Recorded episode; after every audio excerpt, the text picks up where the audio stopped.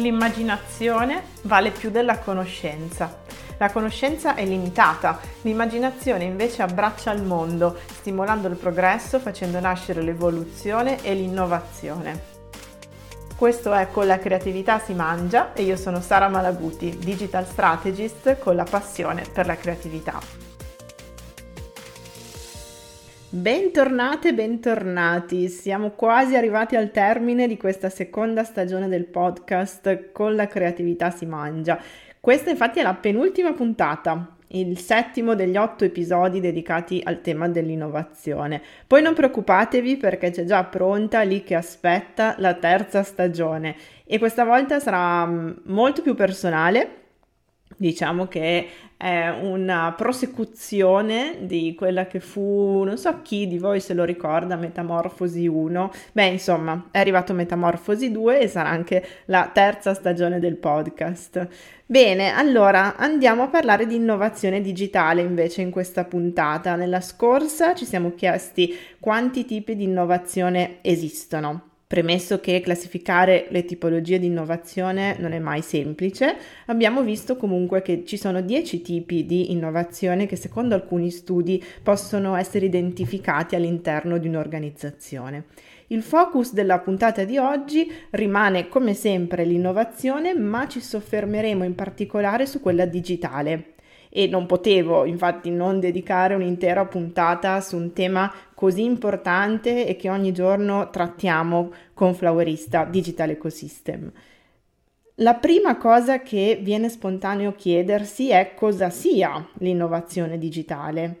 Una definizione che secondo me esprime perfettamente il concetto è quella data dagli osservatori Digital Innovation eh, del Politecnico di Milano, in particolare della School of Management, ovvero, leggo, Fare innovazione digitale non vuol dire semplicemente utilizzare le nuove tecnologie in quanto tali, ma partire da queste per ripensare e semplificare un processo produttivo e creativo erogare nuovi beni o servizi volti al miglioramento della vita degli utenti, ridisegnare in una logica di apertura al cambiamento i modelli che governano il business. Insomma, l'innovazione digitale è un concetto molto ampio e trasversale. Si riflette in tutti i cambiamenti, non solo quelli tecnologici, ma anche quelli sociali, organizzativi, culturali, creativi che migliorano la nostra vita di tutti i giorni. Mentre evolve la tecnologia, di pari passo evolvono in digitale anche i modelli di business e di organizzazione delle aziende, che lo vogliamo o no. Ecco perché l'innovazione digitale può essere letta anche come trasformazione digitale e per stare al passo con questa trasformazione epocale è necessario imparare ad adottare un approccio nuovo, un approccio digitale appunto. A me piace dire impariamo a pensare digitale. Ma prima di spiegarvi cosa intendo, lo farò nel finale, facciamo un piccolo passo indietro, perché si sa, per comprendere meglio il presente è sempre una buona idea conoscere il passato. Forse non tutti lo sanno, ma la cosiddetta società digitale di oggi ha le sue radici già negli anni 50 del Novecento. È in quel periodo infatti che nei paesi industrializzati ci fu il passaggio dalla tecnologia elettronica analogica a quella elettronica digitale. Si parla anche di rivoluzione informatica, proprio per indicare i cambiamenti socio-economici apportati dalla tecnologia dell'informazione, l'ICT cambiò radicalmente l'accesso all'informazione in quegli anni, diventò alla portata di tutti e continua ad esserlo ovviamente, proprio grazie alla moltiplicazione dei canali che lo permettevano. Ma il vero punto di svolta fu l'invenzione di quello che è considerato il padre di tutti i dispositivi del mondo della comunicazione digitale, il PC, il personal computer. E la parola più importante tra le due non è computer, è personal e adesso vi spiego il perché. Venne inventato negli anni 70 come strumento per elaborare elettronicamente i dati a uso personale, da qui personal, per l'ambito quindi domestico, per attività piccole, commerciali, piccole dimensioni, insomma. I primi dispositivi elettronici per l'elaborazione automatica di grandi quantità di dati, infatti esistevano, esistevano già prima degli anni 50 e si erano diffusi nelle industrie, nelle università, nelle amministrazioni amministrazioni pubbliche, però queste macchine avevano dimensioni enormi, occupavano intere stanze, erano complicatissime da usare, infatti erano accessibili solo a pochi tecnici iperspecializzati e costavano ovviamente cifre spropositate. Pensate, il primo computer della storia pesava ben 13 tonnellate e il prezzo si aggirava tra un milione e un milione e mezzo di dollari. Venne creato nei primi anni 50 da due ingegneri e prendeva il nome di UNIVAC, Universal Automatic Computer. Aveva l'obiettivo di monitorare il cosiddetto baby boom, ovvero il forte aumento demografico che si era registrato in quegli anni in America. Da quel momento in poi, però, da quel primo grossissimo computer, i progressi tecnologici furono notevoli, soprattutto con l'obiettivo di rendere il computer un oggetto alla portata di, di tutti. Questa fu la vera innovazione e nel gennaio del 1975 nacque ufficialmente il personal computer, o almeno questa è considerata la data simbolica. In quel mese, sulla prima pagina della rivista Popular Electronics, apparve questo annuncio.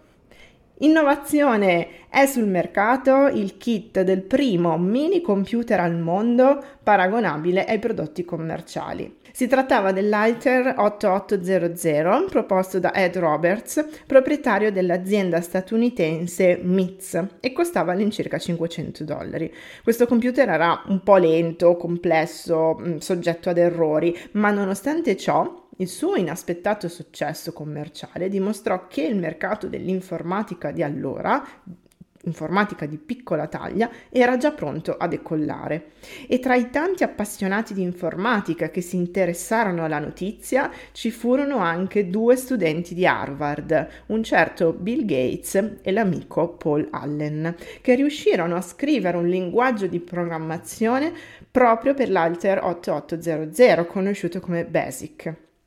A metà del 1975 i due fondarono la Microsoft, dando vita all'industria del software per macchine compatte. Quindi il 1975 può essere considerato effettivamente l'anno della nascita dell'informatica moderna con la Microsoft. Da quel momento iniziarono a comparire sul mercato aziende di hardware e software di tutti i tipi. L'epicentro dell'innovazione informatica divenne la Silicon Valley in California e proprio qui negli stessi anni iniziò l'avventura della Apple. Steve Jobs e Steve Wozniak contribuirono, come tutti sappiamo, alla rivoluzione informatica creando un computer particolarmente compatto, l'Apple One, il cui aspetto più innovativo era forse la possibilità di collegare una tastiera e un monitor, ma rendendosi conto che quel prodotto sarebbe stato apprezzato solo da una nicchia di appassionati, Steve Jobs gli cambiò veste, facendogli assumere un aspetto molto più curato e raffinato e così nel 1977 all'Apple One successe l'Apple II, un computer compatto racchiuso in un accattivante contenitore di plastica, già provvisto di tastiera integrata e collegato ad un monitor. Non più quindi una macchina per pochi, ma un prodotto finito per tutti. Poi per promuoverlo Apple cominciò ad essere la Apple in tutti i sensi, lanciò una campagna pubblicitaria sulle riviste e diceva questo lo slogan Apple è pronto per lavorare, giocare e crescere con te. Il successo fu enorme e da quel momento tante altre aziende presentarono modelli simili. L'IBM, ad esempio, non fu da meno e nell'agosto dell'81 presentò la sua prima macchina compatta, il PC IBM. In concomitanza con lo sviluppo del computer in America iniziò anche la storia di Internet, perché già negli anni 50 del Novecento negli Stati Uniti si stava cominciando a teorizzare la nascita di una rete di computer mondiale digitale che permettesse di trasmettere segnali, parole, immagini a lunga distanza. Ma l'internet moderno è il frutto di diverse fasi di, di, progresso, di avanzamento tecnologico. Bisogna infatti attendere gli anni 80 perché le tecnologie informatiche comincino a diffondersi in tutto il mondo e gli anni 90 per assistere alla nascita di quello che è il World Wide Web, alla diffusione massiva della rete. A proposito, sapete come venne inventato il web? Beh, abbastanza nota la storia, comunque ve la racconto. Nel 1865 No, non è nato il web, però torniamo con la mente lì. Viene pubblicato un manuale che fece grande successo all'epoca. Si intitolava Enquire Within Upon Everything. Rispondo a qualsiasi domanda. Voleva essere una sorta di enciclopedia per l'ambito casalingo. Negli anni 60 del Novecento ne era rimasta una copia polverosa nella casa di una coppia di matematici alla periferia di Londra e il figlio, un certo Tim Berners-Lee, rimase affascinato da questo titolo che gli restò in un angolo della mente, associato all'emozione di avere a portata di mano un'immensa miniera di dati da cui attingere. Dieci anni dopo, Tim viene assunto come programmatore informatico nel laboratorio di ricerca svizzero CERN e qui viene sopraffatto da un enorme flusso di informazioni e di addetti ai lavori che all'interno dell'organizzazione fanno tantissimi lavori diversi e come progetto personale comincia a elaborare un'applicazione che gli consenta di tenere un registro aggiornato di tutti quei dati perché stava perdendo la testa. Gli torna alla memoria il titolo del libro e chiama la sua applicazione Enquire. Quasi dieci anni dopo comincia ad abbozzare un'altra applicazione capace di creare collegamenti tra documenti immagazzinati in computer diversi e attraverso connessioni di ipertesto, i link. Per un po' non riesce a dare un nome e poi alla fine individua una metafora dovuta alla fitta rete di uh, nodi della piattaforma e la chiama World Wide Web. Il www viene messo a disposizione di tutti nel 1993. Negli anni 90 però il web era ancora un lontano parente di quello che conosciamo noi oggi. Google era poco più di un'idea imprenditoriale, Facebook non esisteva, non c'erano gli smartphone, non c'era quindi neanche il business model basati su questi dispositivi, pensiamo ai mobile payment, alla sharing economy, a tutte le app di oggi. Non esisteva il digital advertising e le diverse forme di comunicazione e marketing proprie dell'online. Oggi tutti questi trend trend della digital innovation invece si sono affermati, sono consolidati, sono il presente oltre che il futuro e stanno rivoluzionando il business e la società penetrando in tutti i settori dell'economia. Le aziende, per rimanere competitive e cogliere le opportunità del digitale, non devono solo apprendere costantemente nuove competenze tecnologiche, ma devono adottare un vero e proprio approccio di- digitale e in un certo senso un approccio digitale che metta il cliente al centro e questa è la vera rivoluzione, l'approccio customer based. Ora mi spiego meglio, ma è la stessa cosa che dicevo all'inizio, cioè imparare a pensare digitale non vuol dire nient'altro che mettere il cliente al centro e conoscerlo in tutte le sfaccettature da quello che sta emergendo proprio in questi anni, ma non solo, anche dalle riflessioni di molti studiosi e tecnici del marketing, appare sempre più chiaro che il vero capitale aziendale non consiste soltanto nel prodotto o servizio offerto o nella tecnologia di cui si è proprietari, ma piuttosto nelle risorse definite intangibili. In particolare mi riferisco ai dati e alle relazioni e al capitale umano. Diventa quindi fondamentale capire come possiamo sfruttare il digitale per conoscere realmente i bisogni, le emozioni, le percezioni dei nostri clienti, dei nostri dipendenti e dei partner con cui lavoriamo. Per riuscirci teniamo presente che deve per forza entrare in gioco una nuova disciplina a fare compagnia al marketing, ovvero la psicologia. Fino agli anni 70 del Novecento la teoria economica tradizionale ha completamente escluso la sfera emozionale dal processo di acquisto. Si parlava di homo economicus. Secondo quel modello l'essere umano mh, avrebbe preso decisioni in modo del tutto razionale, eh, privilegiando una scelta mh, basata ad esempio esclusivamente sulla eh, convenienza del prezzo, valutando ogni alternativa in base a criteri oggettivi, selezionando l'opzione che permetteva sempre di ottenere più valore, quindi massimizzare il valore. In questo scenario il prodotto che promette più benefici al minor prezzo è la scelta ottimale. Ma nel 78 Herbert Simon vince il premio Nobel per l'economia per le sue ricerche sul processo decisionale nelle organizzazioni economiche e Simon ci dice questo, il consumatore non segue percorsi logici né tantomeno completamente razionali nelle sue scelte, è la combinazione tra emozione e ragione a determinare il comportamento degli uomini, compreso l'acquisto. Per riassumere il concetto con le parole del grande pubblicitario inglese David Ogilvy, le persone non pensano quello che sentono, non dicono quello che pensano e non fanno quello che dicono. Oggi appare chiaro, diciamo che questi sono temi anche molto sdoganati oggi e, e, la battaglia tra le aziende quindi non si gioca solo sui prodotti, questo l'abbiamo capito, ma sulle percezioni che riescono a trasmettere relativamente a quei prodotti. Quindi il marketing degli anni 20 del nuovo millennio, il marketing di oggi, deve fare leva sulla capacità tutta umana di ispirare e comunicare queste percezioni per far capire al cliente il valore finale di un prodotto o di un servizio a prescindere dal prezzo. La percezione è la realtà fino a prova contraria. E siccome le percezioni hanno molto più a che fare con la sfera intima, emotiva, psicologica del cliente che con le qualità intrinseche del prodotto, ecco allora che ci conviene spostare il focus dal prodotto al cliente. Sono le persone che devono trovarsi al centro delle strategie delle aziende, non più i prodotti. Ora che è intervenuta la trasformazione digitale ci può aiutare in questo. Ad esempio, diamo grandissima importanza al customer care, diamo importanza alla community, diamo importanza alla valorizzazione delle relazioni umane e della conoscenza del nostro cliente. In più diventano fondamentali i microdati raccolti, che sono informazioni preziosissime, si annidano ovunque, basta sapere dove cercare e avere un po' di pazienza oltre che degli strumenti per cercare questi microdati. Possiamo andare a caccia di indizi, ad esempio, sui profili social dei nostri clienti, nei gruppi Facebook,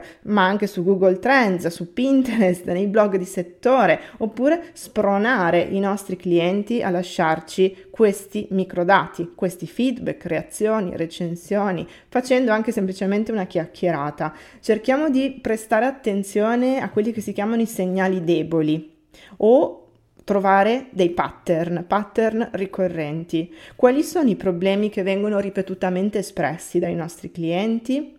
Quali sono le emozioni che i nostri prodotti o servizi provocano nelle persone o le nostre parole provocano nelle persone?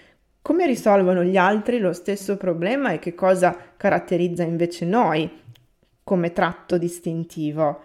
Insomma, è chiaro che l'innovazione digitale è una meta a cui tendere, se non l'abbiamo già inserita nella nostra strategia, che pone sfide importanti ma anche enormi benefici e per coglierli bisogna ripensare ai tipi di competenze da sviluppare, ai partner a cui affidarsi, ma anche al modello di business, perché può essere benissimo che in questo momento noi non stiamo sfruttando appieno tutte le nostre capacità, le nostre competenze, perché il modello di business è carente. Non dico sbagliato, però magari non è ottimale, semplicemente per un motivo, perché ce lo siamo trascinato dietro dagli anni che furono, ma non stiamo guardando al futuro o non stiamo guardando anche oltre la punta del nostro naso, ad esempio mi viene da dire fuori dal contesto nazionale. Quello che non mi piace sentire dire, e qui vado a chiudere, e che non condivido assolutamente, è che il digitale abbia ucciso le relazioni umane. Non è assolutamente così, anzi per certi versi, a mio avviso, le ha rafforzate. Basta solo saper usare gli strumenti, basta anche solo saper guardare e cercare appunto dove si annidano queste relazioni o queste opportunità. Dipende sempre dall'uso che facciamo degli strumenti. Vi lascio quindi questo spunto su cui riflettere, in parte appunto sui uh, eh, microdati, quelli di cui siete già in possesso, dove potete andare a cercarli, ma vi faccio anche un invito a ragionare sul vostro modello di business, a guardare quello che fanno gli altri oltre il confine nazionale e nel frattempo vi ringrazio per aver ascoltato questa puntata del podcast, spero di avervi dato qualche spunto, insomma e ci sentiamo sicuramente la prossima settimana per l'ottava e ultima eh, puntata dove metteremo in relazione proprio l'innovazione nei micro brand versus le grosse corporate. E ultimissima cosa, non dimenticatevi di cliccare su follow per seguire il podcast, sì, perché si possono seguire anche i podcast e quindi ricevere l'avviso quando viene pubblicata una nuova puntata e se volete potete anche seguirci e approfondire tutti questi concetti sul blog che trovate su www.flowerista.it. Ciao a tutti!